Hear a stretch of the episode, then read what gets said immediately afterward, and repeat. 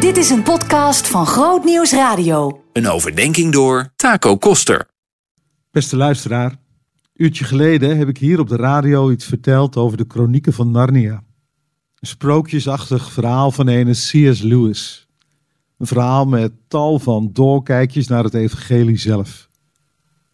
Ik beschreef de kilheid waarmee het verhaal begon. Een land waar het altijd winter is, kil en donker.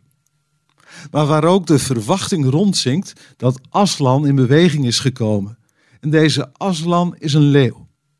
En je merkt aan alles dat deze Aslan een verwijzing is naar Jezus zelf. Voeg ik er gelijk maar aan toe. Aslan is on the move. Hoopvol. Maar in dit verhaal kom je ook vier kinderen tegen. Zij ontdekken dat geheimzinnige land door een kleerkast. En zij worden ingeschakeld in het avontuur. Het is een episch verhaal. De jongste van de vier kinderen heet Lucy. En ook haar rol wil ik er even uitlichten. Ook daarin zie ik een knipoog naar het evangelie. Lucy is de eerste die het geheimzinnige land ontdekt. Maar haar zus en twee broers willen er uiteindelijk niets van weten. Ze maken haar belachelijk. Maar Lucy houdt stug vol en ze blijkt dus gelijk te hebben. En dan denk ik zomaar weer even aan de woorden van Jezus, dat de kleinste en de allerminste ons voor zullen gaan op de weg van geloven. Worden als een kind. Of nog weer anders gezegd, misschien dat kinderen wel veel meer openstaan voor verwondering. En hoe jammer is het dat we dat kwijtraken als we opgroeien. En nu hoor je me echt niet zeggen dat geloven betekent dat we sprookjes navolgen. Maar geloven heeft wel alles te maken met verwondering. Je neemt geen genoegen meer met een platgeslagen en gesloten wereldbeeld, met alleen ruimte voor materie. Ik hoop dat deze weken op weg naar kerst voor jou weken zullen zijn van verwondering en aanbidding. De verwondering dat er een God is die deze kille wereld niet loslaat en dichtbij komt.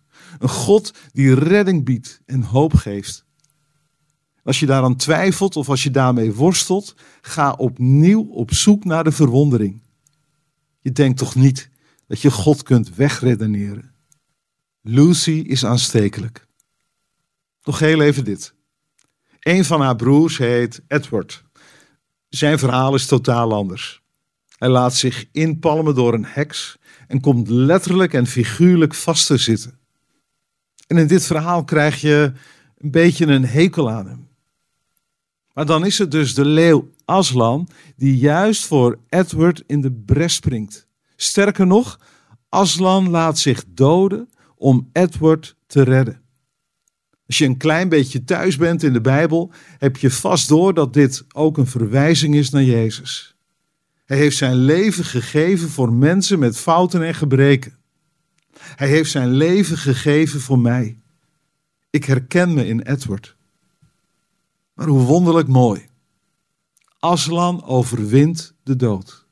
Hij verslaat de heks. Dus lieve mensen, houd moed. Aslan is on the move. Jezus komt. Hij overwint. Hij vergeeft. Hij herstelt. Houd moed.